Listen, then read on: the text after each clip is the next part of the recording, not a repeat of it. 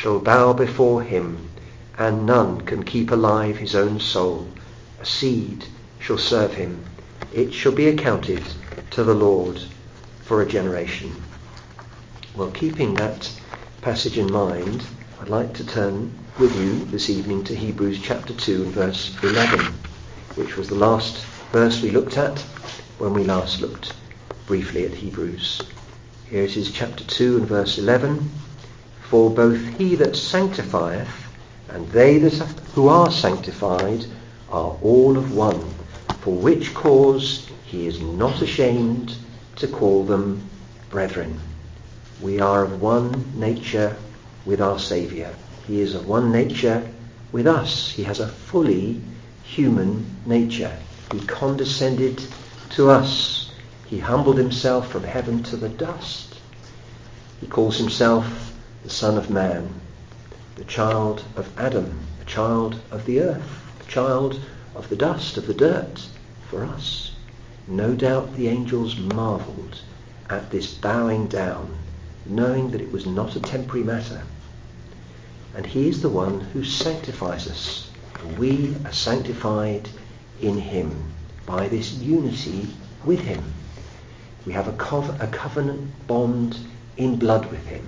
And by that bond, by that unity, by that oneness with him, he sanctifies us. He cleanses us.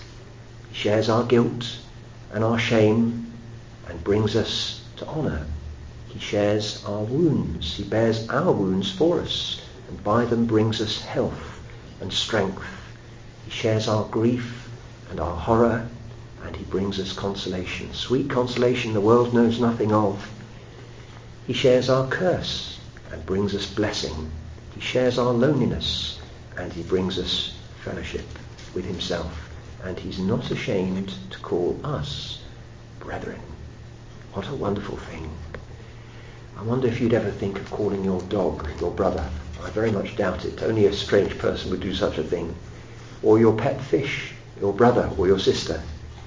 Well, no doubt, or a stone or a pillow in your bed or some other strange inanimate thing. Would you ever call it your brother? I very much doubt it. But here is the Saviour, the King of glory, calling us, creatures of the dust, brethren. Do you remember that wonderful cry we, we looked at in the Song of Solomon? Oh, that you were my brother. Well, he is. He is our brother. He is the intimate of our hearts, closer to us than many friends, closer to us than many of our closest. And he shares our heart, and he shares a deep knowledge of us. Well, to prove this, the writer to the Hebrews quotes three texts.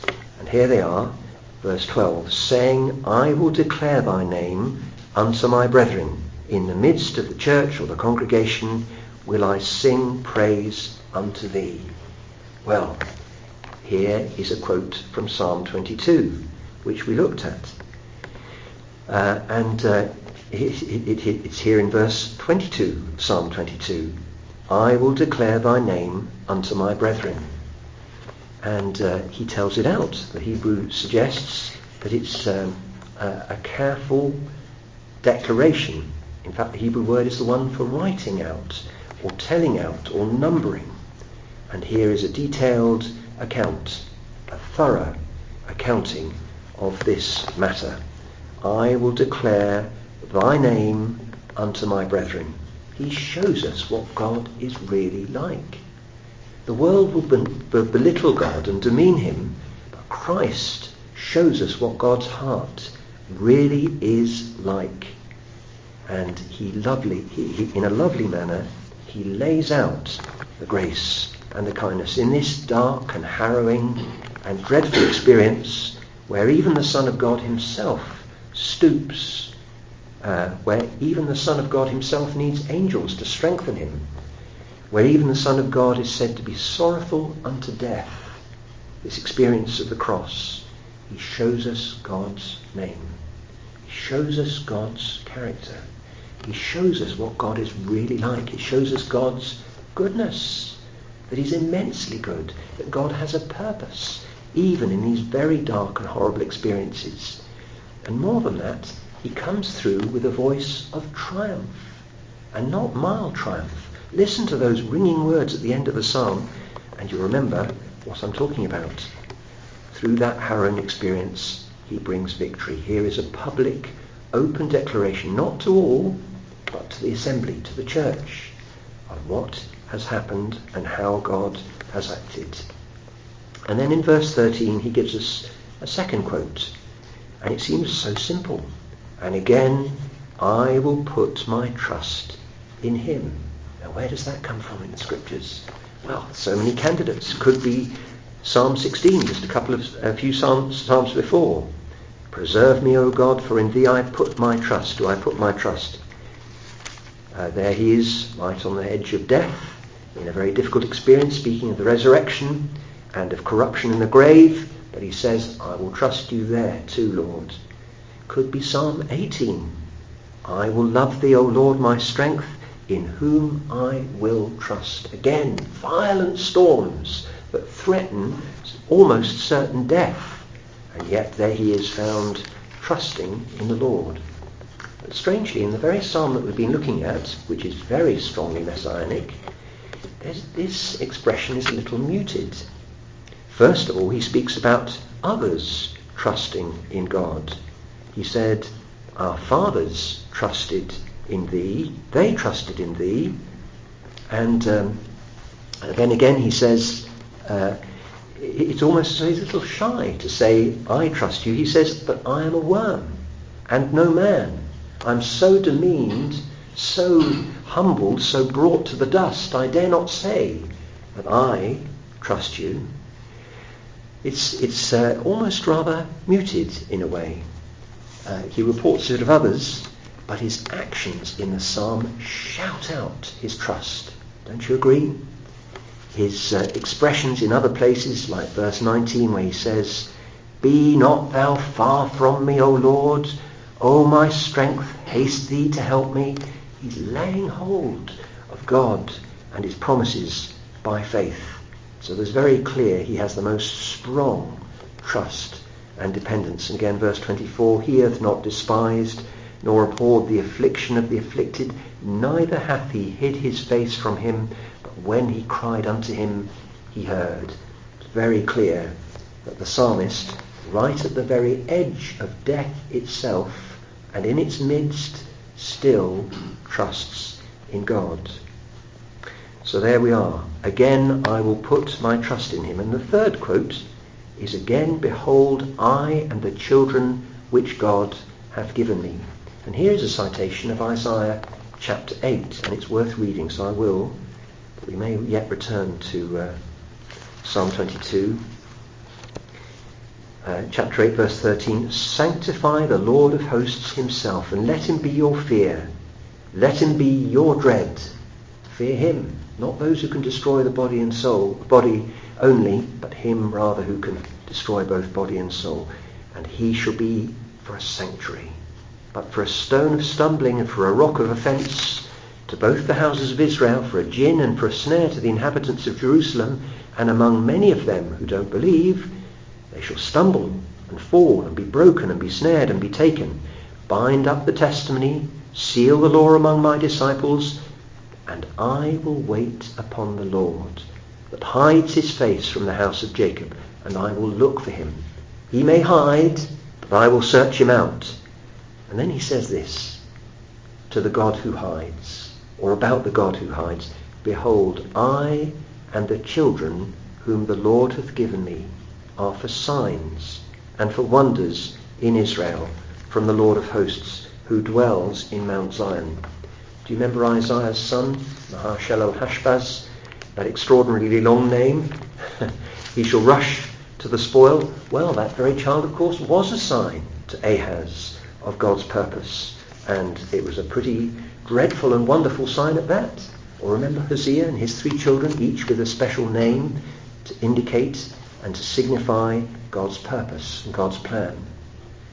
So it's interesting, very interesting, the, that the writer of the Hebrews chooses again to choose this passage close to, to death, close to falling, close to a time of great darkness, to indicate uh, something rather wonderful about the Lord Jesus Christ.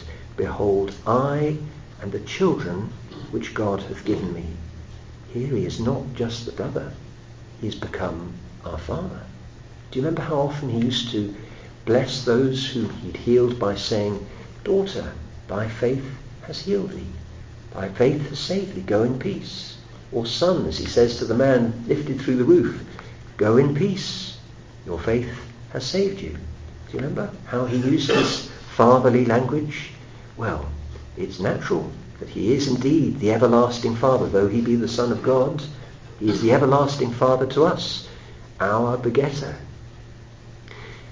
There are some very interesting names in the Old Testament. One of the bolder names is Abijah, and it means God is my Father. It's often said by liberal scholars, God never calls himself the Father in the Old Testament. We know that's nonsense. He often calls himself a father, but it certainly takes the back seat. It's not a prominent title. So it was a very bold title for that uh, king to call himself Abijah. God is, Yah is my father. But you know there's an even bolder name. An even bolder name. And that is Ahijah, the prophet. It's, it's extremely bold, amazingly bold. It says, Yah, Yahweh, is my brother. Is my brother. And yet it's true, of course. The Lord Jesus Christ is both our Father and our brother. Extraordinary. God himself has lowered himself to become part of our family, to lift us up into his. He's begotten us by the new birth. He's the captain of our salvation. And he is the one who has saved us with his own blood. And verse 14 underscores that. For as much then as the children are partakers of flesh and blood, he also likewise took part of the same. We have a, a communion with flesh and blood, is the original. We share it. We have a fellowship in flesh and blood. We derive our being from our parents and our great-grandparents and our great-great-great-grandparents right back to the first parents. We have a communion in flesh and blood and he has entered this communion. He has chosen to partake of this communion uh, for a very special purpose. He has become so lowly. Well, to illustrate this, perhaps in a rather blunt way, I'd like to, you to think very briefly about that rather strange billionaire who um, has many quirks, Elon Musk. I don't know if you know the name he chose for his youngest son. It's a very odd name. X-A-E-A-X-I. Almost a robot's name or a machine's name. And his latest daughter, Exa-Y, she calls, he calls her. Very strange, very odd. And he does all sorts of strange experiments with animals where he implants things into their brains. Well, you can imagine a strange maverick, an eccentric like that, saying, I will become a monkey for a day.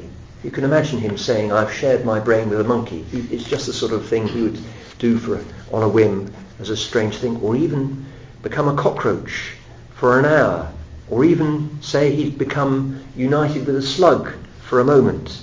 But we know it'd be a gimmick. We know it would be a silly thing. We know it would be something transient. And today, he'd, tomorrow, he'd have some new idea. But the extraordinary thing about the incarnation is it's permanent. It's eternal. Christ has lowered himself to our level, humbled himself to the dust, with us forever. Forever. There's no going back. This is something permanent. He's embraced us, never to lose us. He has wed his own divine nature with our limited human nature in one person forever. That's the extraordinary thing here. For as much then as the children are partakers of flesh and blood, he also himself took part of the same and verse 15, and deliver them who through fear of death were all their lifetime subject to bondage. He came to break us out of prison. He came to, to effect the great jailbreak, to shatter, shatter Pharaoh's power and lead out his captives. And what was the characteristic of that chain that binds us? What is the sort of hallmark of these slaves? What is the, the print on our foreheads, as it were, that all their lives they should be subject to the bondage of the fear of death.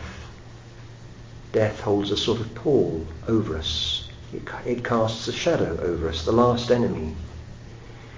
So that through death there is a kind of mark upon us all in sin and in unbelief. Many will say to us these days, well, I'm not afraid of death. Um, and uh, uh, I'm not really concerned about what happens beyond death. I'm just concerned about the pain of dying. They'll say that. But I have to say I find Satan's words to Job much more convincing. Skin for skin, all that a man has he will give for his life. Satan was a shrewd observer of humankind, he still is, and he knows there's often a tremendous battle against death when it comes to that matter. And um, even those who do kill themselves, uh, uh, there's a kind of terror of what will follow death that restrains them. And the strength, the sting of death, of course, is sin. And the strength of sin is the law. Well, what is the key to that chain? How is it that Christ delivered us? Well, for that we must turn back to verse 14 again. That through death he might destroy him that had the power of death, that is, the devil. Now, we often think of death like, uh, and we often think of Satan's position with respect to death like a goalkeeper trying to keep out all the balls from the opposition. And then a particularly good scorer comes and shoots a ball straight past him and he can't catch it. Or perhaps like a rich man defending his house against intruders, as though it was a house that he had uh, protected and built up and, and uh, honoured very highly. Or perhaps of a Ukrainian colonel trying to protect his home against the Russian invaders. But I would suggest to you that in all of these cases, the illustration is flawed. Because Satan is not like a goalkeeper in his own goal. He's much more like the coach running onto the pitch when the goalkeeper is defected and doing something completely unlawful, completely improper, himself trying to defend the goal against the foreign striker. He's not like a man defending his own house. He's like a burglar who's broken in, holds the rest of the family to ransom with a gun, and then tries to keep the police from breaking into the house. He's a usurper. He's an intruder. He's not like a, a Ukrainian colonel. He's like a Russian colonel who obtains foreign territory and then plans to blow up the town hall, uh, which he's captured from the Ukrainians, rather than rend it back to its natural owners. He's a usurper. He didn't bring death into being. It doesn't belong to him. It was brought into being as a judgment. It's not his creation. It's not his possession. And nor was the law ever drawn up, of course, by the devil. No, friends. The only credit he has is the contribution of sin. That's all he can take grounds for. But in order to beat him, the Lord Jesus Christ has to enter into his lair. And he enters into flesh in order to enter the fray. Christ disarms him, like David took off Goliath's head with his own sword, with the sword that he has usurped, by taking Satan's strength, that is the power of condemnation taken from the law, and the power of the judgment, which is death, he overcomes him on his own territory and in his own fields. He takes back the Lord's lawful possession, that is both death and hell, and of course us, brings us back from guilt and shame by his own suffering. So, through death he destroys him that had the power of death. That is the devil. He casts out the usurper. Verse 16, For verily he took not on him the nature of angels. Angels have fallen. Angels will fall, I believe. But there's no deliverance for them. There's no redemption for them. There's no hope for them. Our Saviour has not taken on their nature. There's no reconciliation for such rebels to God. There's no redemption for them with his blood. No, friends. But he has grasped and held and embraced the children of Abraham. Here it is, verse 16. he took on him, or he grasped or held the seed of Abraham. Not indeed all men, but all that will come, all that ask, all that will turn. What a marvellous thing our Saviour has done. And then verse 17. Well, brethren, there is a banquet in one verse. One verse here, and we have just a brief moment to look at it. In fact, there are two banquets in two consecutive verses. He is a merciful and faithful high priest. He is compassionate. He is patient. And he's discharged conscientiously to the very last his absolute duty. And he's stuck to it strictly and truly. Doesn't our Queen remind you of somebody? the Lord Jesus Christ is yet more faithful, yet more diligent, yet more conscientious in all his life. And he's the only go-between. He's the exclusive mediator. He's the only door back to God. There's an absolute necessity that he became man. Both holy man in body and soul and spirit, and yet that he be sinless, human, with all the limits of our constraint, and yet perfect and holy and sinless.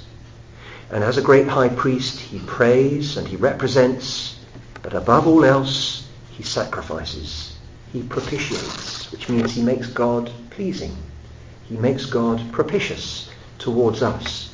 He offers up himself, the great sacrifice, the great high priest, his own merit, his own patience, his own service, perfect and flawless as it was, he becomes a living sacrifice. In a sense, even now, he is living for us. Though the sacrifice is perfect and complete, even now, he lives for us. He bears our anger. He, bores our, he bore our guilt. He presents his perfect merit and credit and record for us. Just like Abigail appeased David's wrath, so our high priest propitiates God's justice, God's righteous justice against us. He's our only shield, our only shelter from the storm. He's the only refuge for the needy. Sometimes people talk very loosely about wanting to go to God as they are, to go to God on their own terms. Such dreadful and terrible ignorance is uh, unprecedented such a dreadful and foolish thing to say. It can't be imagined that you could say something more blind to your own condition, more blind to who God really is in his consuming brightness. What an ugly complacency such a statement bespeaks. No, we must have a representative. We must have that uh, go-between for us in the Saviour. And then finally verse 18. For in that himself, he himself hath suffered being tempted, he is able to succour them that are tempted. Our Saviour has suffered. He has suffered for us. The word is the same as the word for passion. Forty days in the wilderness, he fasted till he was famished. He was hated and he knew hostility from his own family, from his own people, from his own race. He knew the intense malice of those Roman soldiers as they tortured him. He knew the scoffing and the scorning of the high priests and the high ones, the scribes. He even knew the terrible loneliness of, of desolation by his own heavenly Father. And of course he knew the intense hatred and vitriol unseen to us of all hell's demons. He has suffered.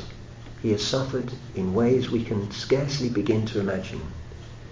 And he has been tempted in that suffering.